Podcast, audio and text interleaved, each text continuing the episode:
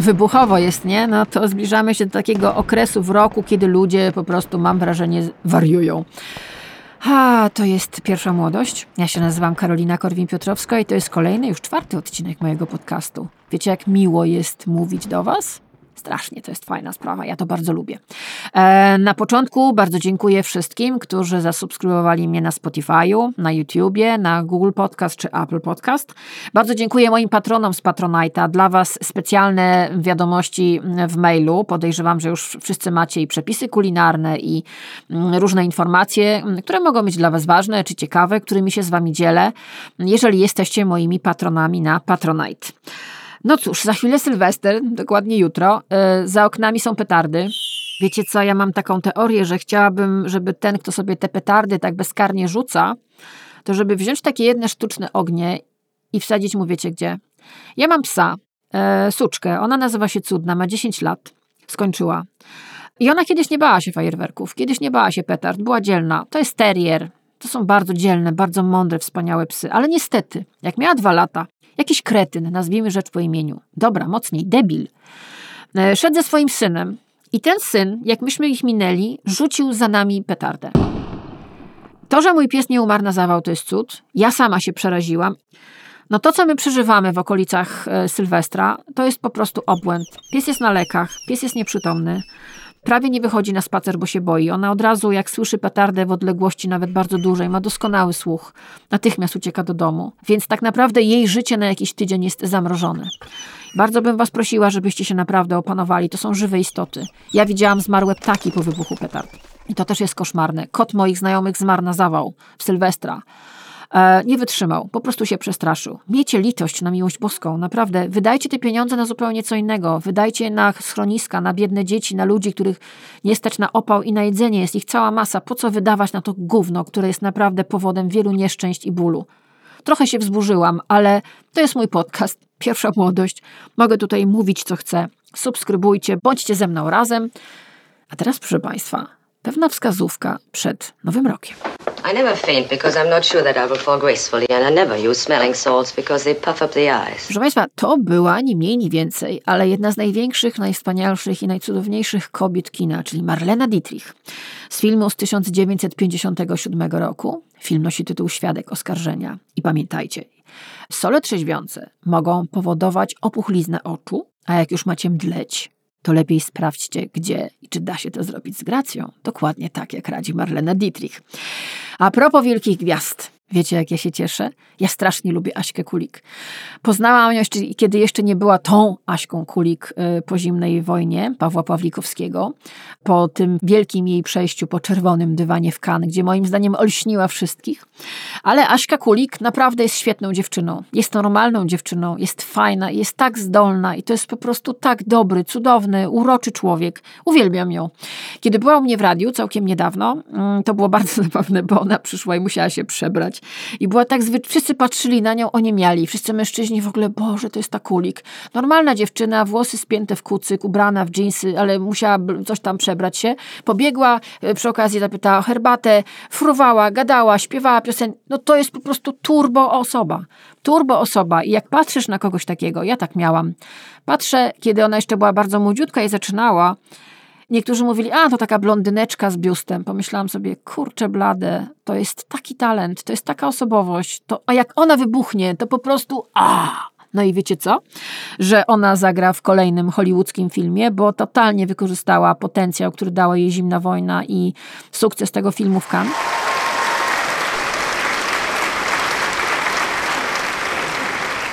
Okazuje się, że ona po zimnej wojnie otrzymała bardzo dużo propozycji filmowych.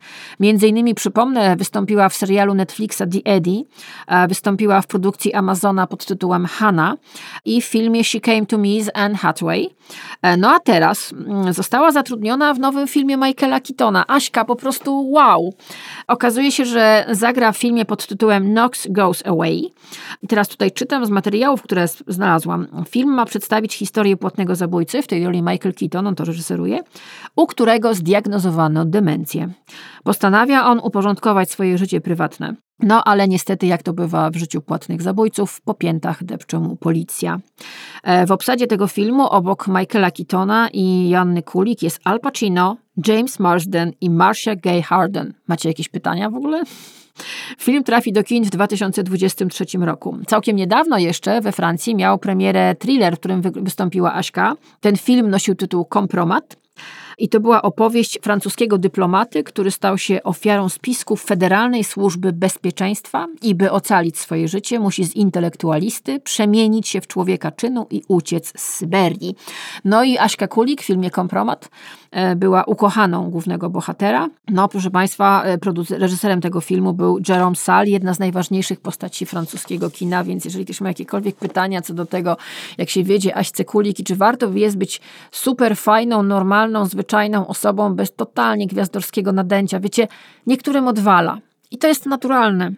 Niektórym, jak dostają się na szczyt, po prostu odbija palma. I nie ma co udawać, że tego nie ma. To się dzieje i to jest naturalne. Człowiek nagle po prostu wariuje. Endorfiny działają, po prostu hormony buzują, hormony szczęścia wylewają się uszami i nic dziwnego. Wariujemy. Niektórzy wariują, ale są też tacy, którzy nawet jeśli wariowali przez mikrosekundę, bardzo szybko stają na ziemi z powrotem, bo wiedzą, że to raz jest, raz tego nie ma, że trzeba przede wszystkim pracować i mieć jakiś kręgosłup moralny i etyczny. Naprawdę, naprawdę to się opłaca. Myślę, że Aśka jest taką osobą. Zresztą, proszę Państwa, co my w ogóle robimy? Co ja robię? Jak gadam? Bez sensu. To teraz posłuchajmy. To jest Joanna Kulik z filmu, z serialu, który możemy oglądać na Netflixie. Serial nosi tytuł The Eddie i tam ona śpiewa bardzo piękną piosenkę. Posłuchajcie. Między ciszą a ciszą sprawy się kołyszą. Każdy swoje sprawy, trochę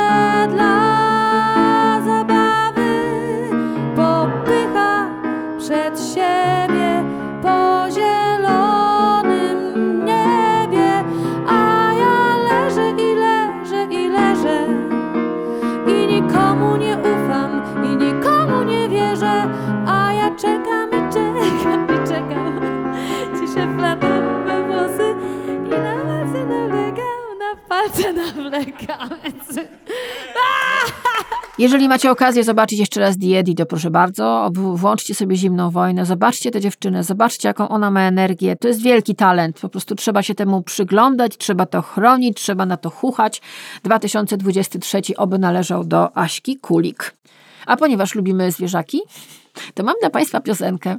Znalazłam ją i pomyślałam sobie, hmm, w tym zwierzolubnym podcaście Pierwsza Młodość wystąpią teraz Cary Grant i Catherine Hepburn w piosence Oh Baby z filmu Bringing Up Baby. I proszę Państwa, tam będą różne zwierzątka w tle, ale przede wszystkim będzie terrier, który nazywa się Skippy. Proszę bardzo. I can't give you anything but love, baby.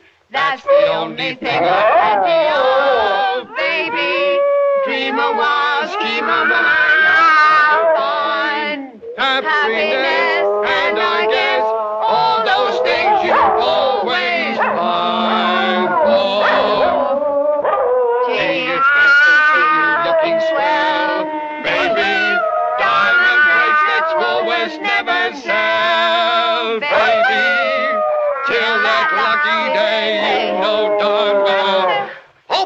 Nie śpiewali tak ładnie jak Joanna Kulik, ale jakoś tam dawali radę i teraz e, zgodnie z waszymi propozycjami na moim Instagramie, bo piszecie do mnie, Karolina KP, to jest mój Instagram, polecam.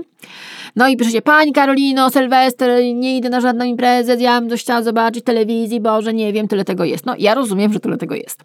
I pomyślałam sobie, że ponieważ jesteśmy patriotami, kochamy swój kraj, kochamy swoich aktorów, to e, dam wam tipy na cztery seriale polskie, które warto obejrzeć nawet jednym ciągiem e, w Sylwestra, no z przerwami na kibelek i. No dobrze, proszę Państwa. Zacznijmy w takim razie od y, serialu Wielka Woda. To jest chyba najsolidniejsza produkcja polska na Netflixie w ogóle w historii.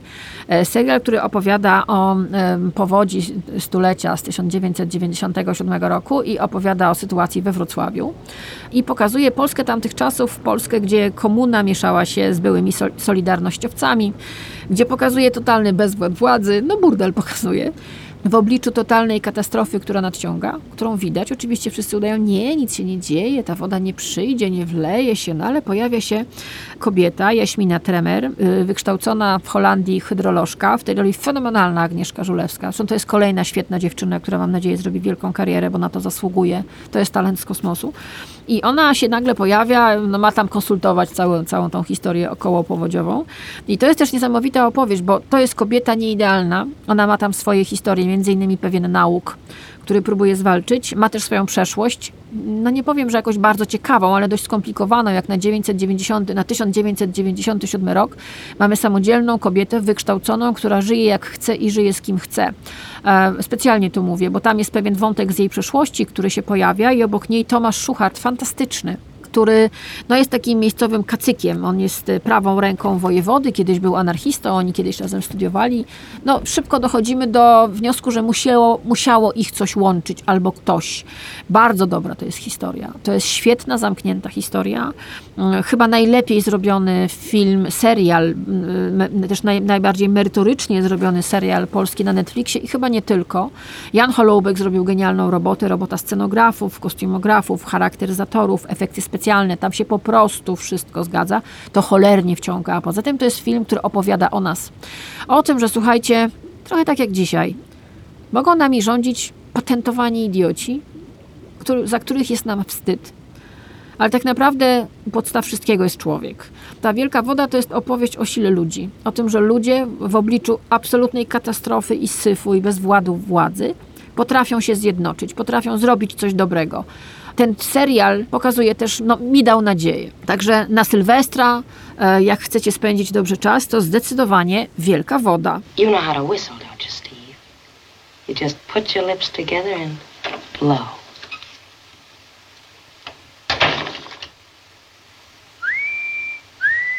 A to byli Państwo e, Lauren Bacall i Humphrey Bogart z filmu Mieć i nie mieć 1944 rok ale ona do niego mówi. To może jeszcze raz to puśćmy. You know how to whistle, don't you, Steve? You just put your lips together and blow.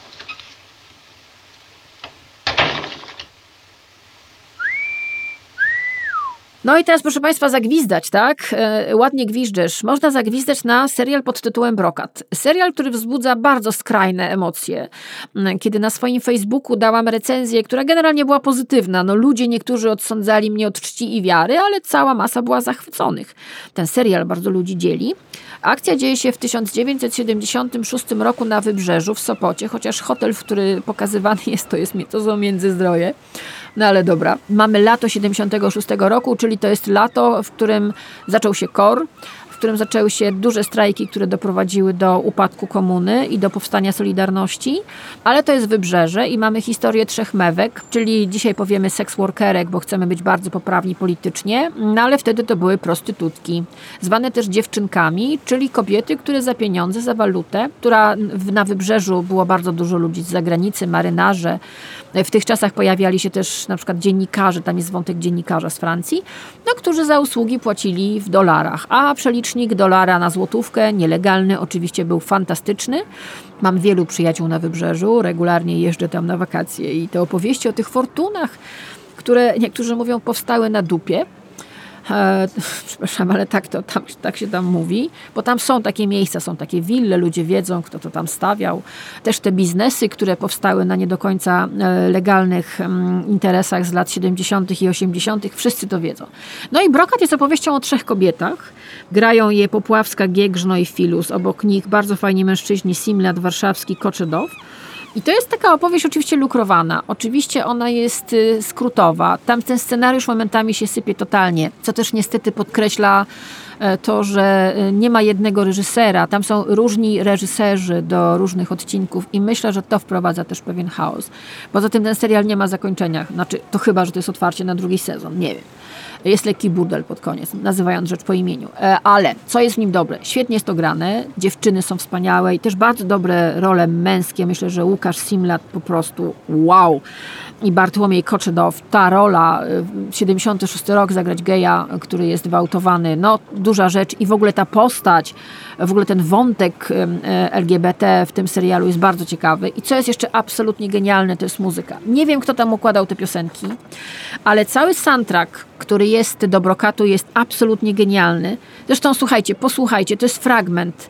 Zespół Kram, Kwiaty Niczyje, e, specjalna wersja do Brokatu. To się po prostu czuje, to jest po prostu Sylwester.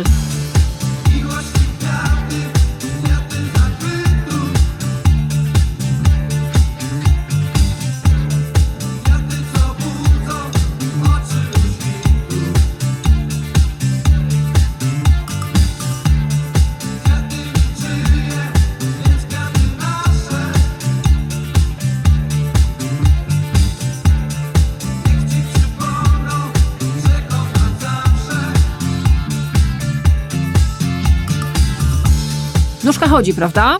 A jest tego więcej. Mam nadzieję, że ktoś na Spotify'u czy gdziekolwiek zrobi playlistę serialu Brokat, bo tam jest bardzo dużo wspaniałych utworów polskiej muzyki popularnej z lat 70.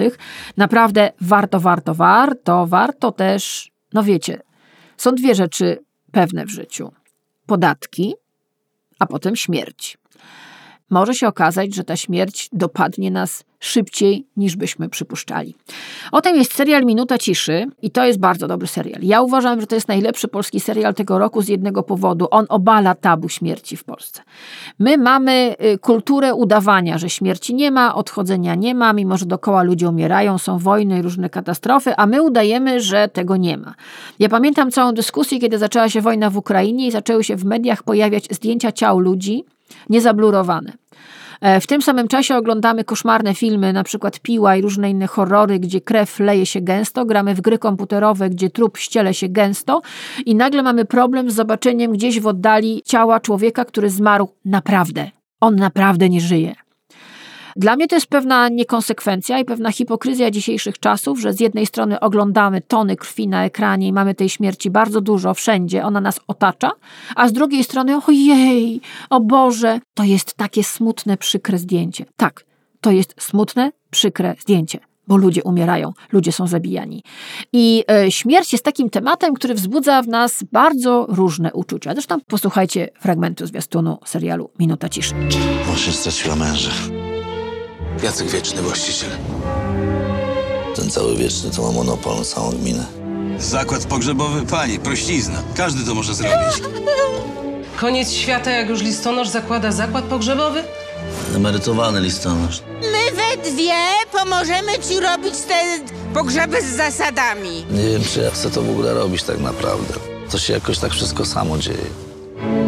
Ja tutaj mam pod oknem jakiś inny zakład pogrzebowy. Boża wola, to jest mój teren.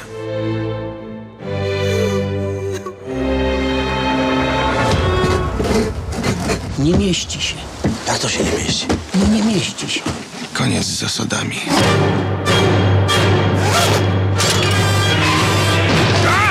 Przecież nie wezmę baseballa i nie będę się z nim tłukł. A szkoda, trzeba go zmusić do rozmowy. Zapierdamy do zasady. A wziąć baseballa? No ku... raczej. Nic nie trwa wiecznie. Od czasów serialu 6 stóp pod ziemią. To jest mój kultowy serial. Mam wszystko na DVD. On był emitowany w latach 2001-2005. Amerykański serial. Naprawdę, jak możecie go gdzieś zobaczyć, bardzo polecam, który opowiada o historii rodziny właścicieli domu pogrzebowego. Tam między innymi w piwnicach tego domu e, jest no, balsamowanie zwłok, całe te wszystkie historie. Zresztą sama czołówka 6 stóp pod ziemią już jest w ogóle wow. Pamiętam, jak ją zobaczyłam po raz pierwszy, pomyślałam sobie, ojej, to są trupy. Tak, bo to jest też serial, który opowiada o tym, że są trupy. Tak, są ciała. Coś trzeba z nimi zrobić. Ktoś po śmierci musi się zaopiekować tym ciałem, żeby godnie je pożegnać, prawda? My zapominamy. Kiedyś było tak, że jak człowiek umierał, to leżał w domu. E, Leżał czasem kilka dni, rodzina mogła się z nim pożegnać, ubierano go, jakby żegnano się z nim. Teraz jest tak, że przyjeżdża zakład pogrzebowy, szybko zabierają ciało i szluz. Do widzenia Państwu. Kiedyś było trochę inaczej. Śmierć była, że tak powiem, bardziej uczłowieczona. Dzisiaj jest jednym z szybkich elementów, które robimy na zasadzie zlecenia jakiejś usługi. I przyjeżdża właśnie zakład pogrzebowy. I to jest o tym. I to jest też historia e, w minucie ciszy jest też opowieścią o emerytowanym listonoszu, w tej roli rewelacyjny e, Robert Więckiewicz. Po prostu dla mnie rola życia, który no, jest pewien splot okoliczności, który zmusza go do tego, że on musi pochować swojego kolegę. Naprawdę. No i po prostu zakłada zakład pogrzebowy. Ma żonę na wózku, w tej roli fenomenalna Aleksandra Konieczna i też pojawia się dziewczyna o imieniu Synek, e, w tej roli świetna Karolina Bruchnicka. Zresztą w ogóle ten serial jest grany, no to co tam robi Piotr Rogucki, to, to jest to co tam robi Adam Bobik, rewelacja. I to jest opowieść o takim małym miasteczku, gdzie ów główny bohater, mm, grany przez Więckiewicza, niejaki Mietek Zasada, e, robi te pogrzeby z zasadami, ale też oglądamy w miniaturze Polskę. Małe miasteczko, gdzie wszyscy się znają, e, wszyscy się obserwują, żyją gdzieś razem, a jednak osobno, każdy ma jakieś swoje tajemnice. Fantastyczne to jest. Fantastyczne to jest i to jest też takie słodko-gorzkie i bardzo bym chciała, żeby to miało drugi sezon, bo zasługuje, bo jest otwarcie na drugi sezon. Naprawdę, minuta ciszy. Wow! A jak już jesteśmy przy śmierci, to porozmawiajmy o zmartwychwstaniu. Miałem ciężki dzień. Generalnie całe życie.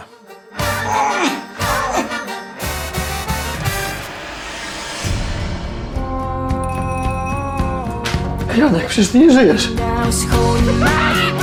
Nie ma go w trumnie. Musisz się ujawnić. Ktoś cię wreszcie zobaczy. Nie! Ja chcę zmienić swoje życie. Wolność jest ważna. Nie wracam do domu. Nie uciekniesz. Znajdź swoją duszę. Zgubiłeś ją po drodze. Co to jest za historia, proszę Państwa? Powrót. Kolejny serial, który w ogóle powalił mnie na kolana. W roli głównej Bartłomiej Topa, y, w roli faceta, który nazywa się Jan Starostecki, który na samym początku, w pierwszych minutach pierwszego odcinka serialu Powrót, umiera na zawał, pada trupem po prostu. E, Biorą go, chowają do, do trumny, jest pogrzeb, tiruriru i on zmartwychwstaje. Serio. W Polsce katolickiej facet zmartwychwstaje. Wychodzi z, z trumny, wychodzi z grobu i zmartwychwstaje. Nazywa się Jan Starostecki, a nie Jezus. E, Gra go Bartłomiej Topa. Nagle okazuje się, że facet, jak już wychodzi z tego grobu, co też jest w ogóle dość absurdalne, ale daje radę, wychodzi, jakoś tam ma siłę, e, dochodzi do niego, że chyba zmartwychwstał i nie ma ochoty poinformować o tym rodziny, tylko ma ochotę zmienić swoje życie. Czyli takie odrodzenie w sensie dość dosłownym. Dla mnie cudowna opowieść o tym, czym tak naprawdę jest zmartwychwstanie i zaczynanie od nowa, ale też tak naprawdę opowieść o przyjaźni, bo tam jest e, wątek jego przyjaźni z niejakim Konstantem, w tej roli bardzo fajny Wojciech Mecwaldowski, który wspomaga przyjaciela jak może, e, no bo ma kumpla, który mu zmartwychwstał. Najpierw on go pochował, a potem on przychodzi do niego, hello, to jestem ja, zmartwychwstałem. I to jest opowieść o drugiej szansie, ale totalnie niestandardowa. E, Bo druga szansa to jest jedno z najbardziej wyświechtanych, sprostytuowanych e, stwierdzeń w dzisiejszych czasach. Co wchodzę na Facebooka, to każdy mi pro- proponuje jakąś drugą szansę. Druga szansa, gacie, druga szansa, piwo, druga szansa, teleturniej, druga szansa. A w dupę to sobie wsadźcie. To jest opowieść o drugiej szansie, bo facet zmartwychwstał. No weź to przebij, weź to, zrób coś mocniejszego. No nie da się. I to jest w ogóle świetnie grane. Znowu kolejny wybitnie grany serial Bartłomiej Topa w roli głównej. E, Wojciech Mecwaldowski. Jego żonę genialnie gra Maria Dębska, a rolę Topy, rolę żony Topy gra Magdalena Walach. Drugi plan jest świetny, trzeci plan, no wow, wow. Druga szansa, no to tylko w filmie Powrót. No to teraz pogadamy sobie o bachorach.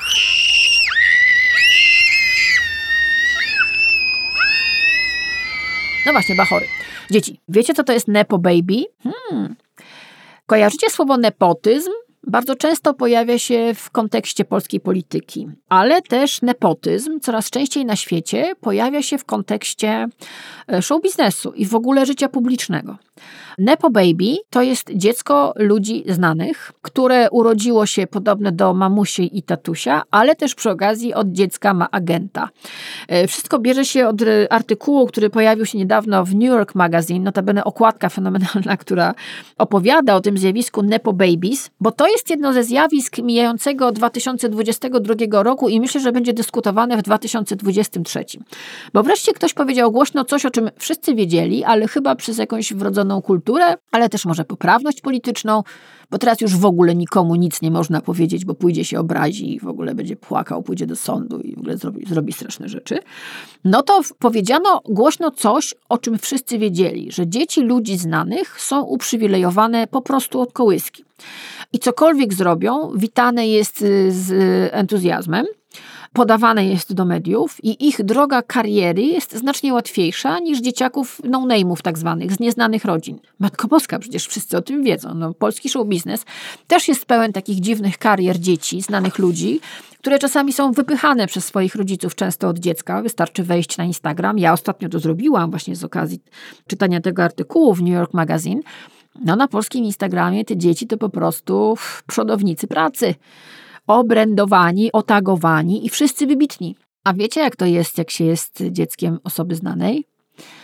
A, no to to jest też ciężar. I myślę, że o tym też trzeba powiedzieć, bo nawet jak cię rodzice wypychają, a jak ci talentu nie starcza, albo masz zupełnie inne pasje i na przykład y, chcesz iść w inną stronę, to ten ciężar nazwiska e, jest ogromny.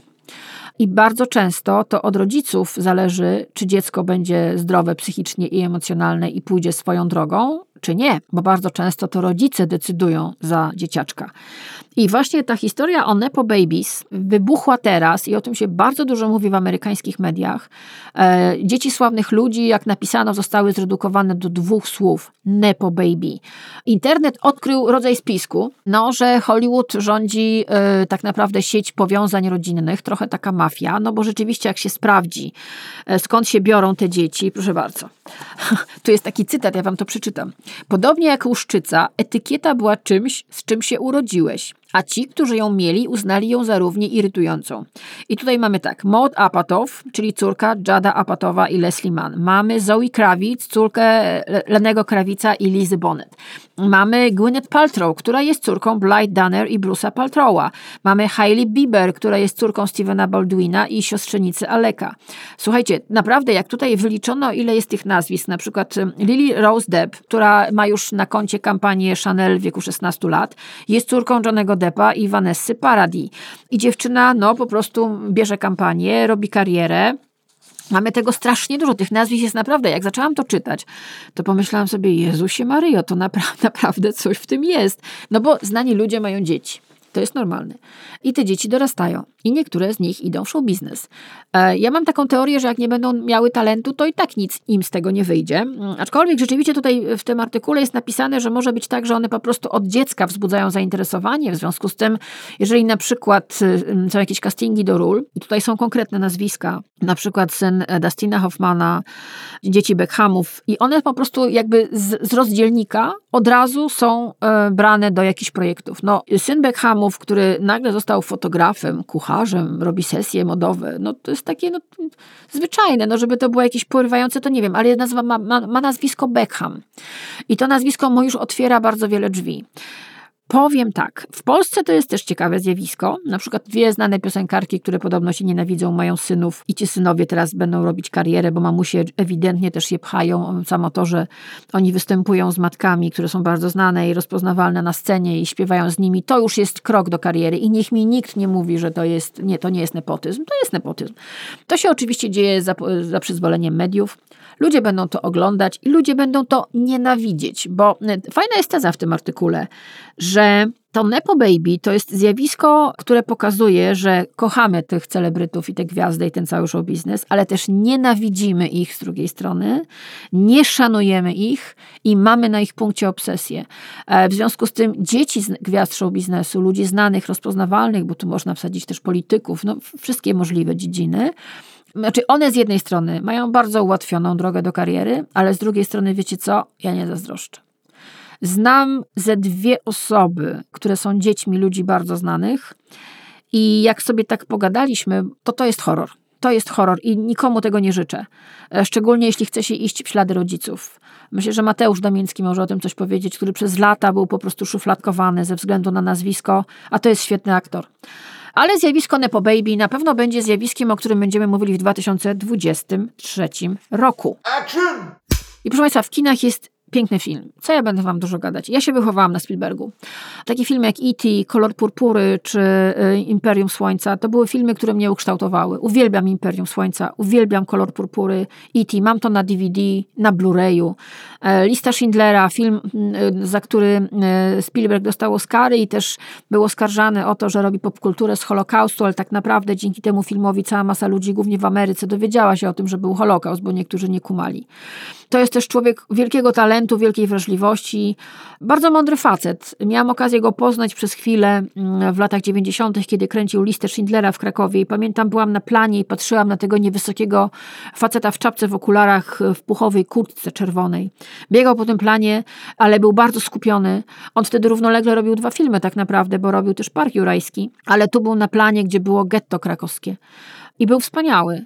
E, Niewysoki, drobny, ale kula energii. I ten człowiek zrobił teraz film, o którym się mówi, że jest jednym z najlepszych jego filmów. Ja go widziałam. Film się tytuł Fabelmanowie, jest w kinach.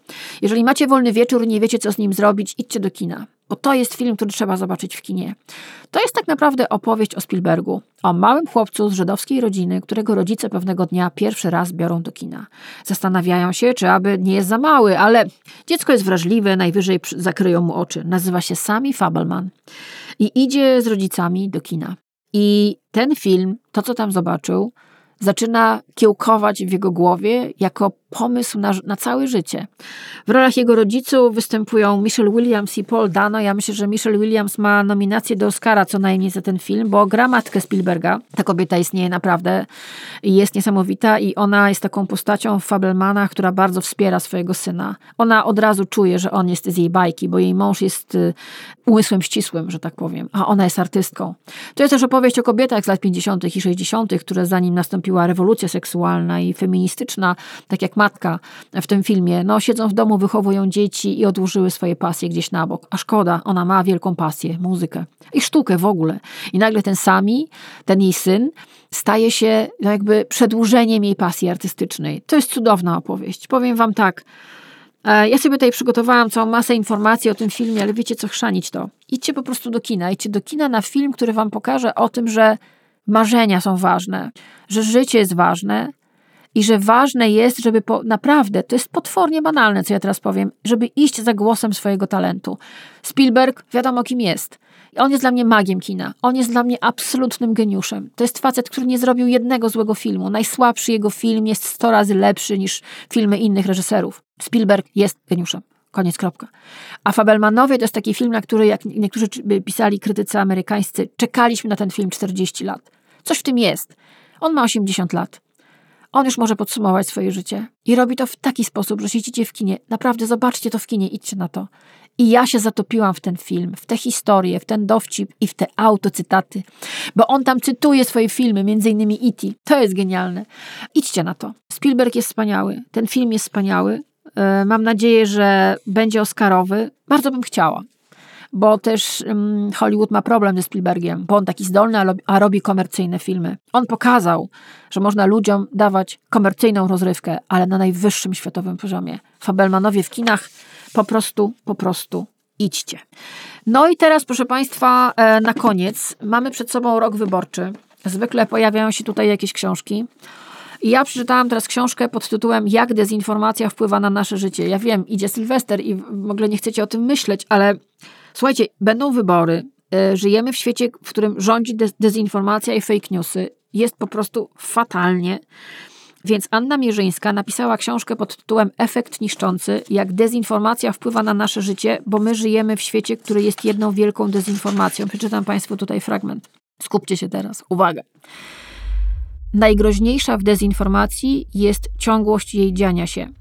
Na naszych oczach rozwija się, potężnieje, zmienia postrzeganie świata, język, tożsamość. To rosnące zło, jak w najbardziej przerażającym thrillerze. I tak jak w thrillerze, z tym złem można wygrać, ale tylko wtedy, gdy podejmie się z nim walkę. Badania naukowe pokazują, że niechcianym wpływom w środowisku informacyjnym można się przeciwstawić. Podstawowym warunkiem jest jednak poznanie ich mechanizmów działania. Znając je, szybko i skutecznie rozpoznajemy, że ktoś chce nas zmanipulować, narzucić nam poglądy, wywołać w sobie tylko znanym celu określone emocje. Naszą tarczą obronną powinna być więc świadomość. Dlatego napisałam tę książkę, aby wiedza o dezinformacji i sieciowej manipulacji mogła chronić. Proszę Państwa, ta książka przeraża, bo ona pokazuje skalę manipulacji, w jakiej funkcjonujemy, w jakiej żyjemy, jaką oddychamy, włączając radio, telewizję, otwierając telefon, wchodząc na jakikolwiek portal informacyjny. Ale też ta książka, jej tytuł Efekt niszczący, jak dezinformacja wpływa na nasze życie. Dla patronów na Patronajcie będzie jej okładka i zapowiedź. Naprawdę jest moim zdaniem taką lekturą, którą trzeba sobie położyć na e, stoliku nocnym w 2023 roku. To jest bardzo ważny rok dla Polski, bardzo ważny rok dla świata za chwilę. I warto wiedzieć, jak będziemy manipulowani, bo że będziemy, to jest pewne. I teraz ta książka pokazuje nam, jak możemy się uchronić, jak możemy się obronić i że warto, że warto wygrać z dezinformacją. I'd like to kiss you, but I just washed my hair. Bye. No właśnie, proszę Państwa, umyliście już głowy? Zrobiliście sobie fryzury na jutro? Czy czekacie? Nie zapominajcie zrobić sobie oko. No bo proszę Państwa, przed chwilą y, słuchaliśmy Jean Harlow z 1933 roku, która bardzo nie lubi, żeby jej przeszkadzać, kiedy ona robi sobie oko. No tak, y, wszystkiego dobrego w 2023. To jest y, Pierwsza Młodość, mój podcast. Ostatni w tym roku, ale jesteśmy z Wami od stycznia. Pamiętajcie, premiery w każdy piątek o godzinie 18. Tak sobie wymyśliliśmy. Wygląda na to, że mnie słuchacie, że lubicie mnie słuchać. Wiecie, jakie to jest fajne? Wiecie, jakie to jest fajne zaczynać wszystko od nowa? Mówiłam o tym dzisiaj w moim programie, w moim podcaście dla Was i ja to zrobiłam. W związku z tym jestem fantastyczna. E, Sprawdziłam sobie swój horoskop na 2023. Ja jestem koziorożcem. Nowy rok da Ci okazję domknąć wszystkie niedokończone sprawy, które budziły Twój niepokój. W połowie roku pojawi się szansa na świetną pracę. O, może będzie nowy sponsor do programu, w której Twoje pomysły w końcu będą doceniane. No, ja się na razie czuję doceniona, słuchajcie, przez Was. Bardzo Wam wszystkim dziękuję. Ta końcówka 2022 była niesamowita dla mnie. E, Bardzo emocjonalna i bardzo burzliwa. I dzięki Wam, dzięki temu, że słuchacie pierwszą młodość, było mi też łatwiej. Bo to w ogóle nie był dla mnie łatwy rok. Aczkolwiek 2022, jakbym tak robiła podsumowanie mojego życia, e, będzie na pewno jednym z najważniejszych w moim całym życiu bardzo dziwny, bardzo emocjonalny, bardzo pokręcony. E, Bardzo wiele mnie kosztował ten rok, ale końcówka była wspaniała. Naprawdę. Po pierwsze, budzę się o 8.30 i normalnie żyję, a po drugie, mam pierwszą młodość. Taki trochę wymarzony podcast. Bardzo dziękuję wszystkim moim patronom na Patronite. Mm, Bardzo dziękuję tym, którzy subskrybują mnie na Spotify'u, na YouTubie, na Apple Podcast i na Google Podcast. To jest bardzo ważne. Wasze oceny też są ważne. Zapraszam na mój Instagram, Karolina KP i jeszcze raz na Patronite'a. Nawet niewielkie wsparcie bardzo się przyda. Jak wiecie, zmieniłam pracę. E, A żeby robić ten podcast e, w dobrej jakości, bo uparłam się, że chcę, żeby to miało jakość. Żeby w tym świecie, który jest taki byle jaki, zrobiony z tektury i drutu, który poraża taką byle jakością i tymczasowością, bardzo chciałam, żeby ten podcast, i to się udaje, także dzięki Wam, był naprawdę jak żyleta. No bo jest jak żyleta. Proszę Państwa, no to może życzenia.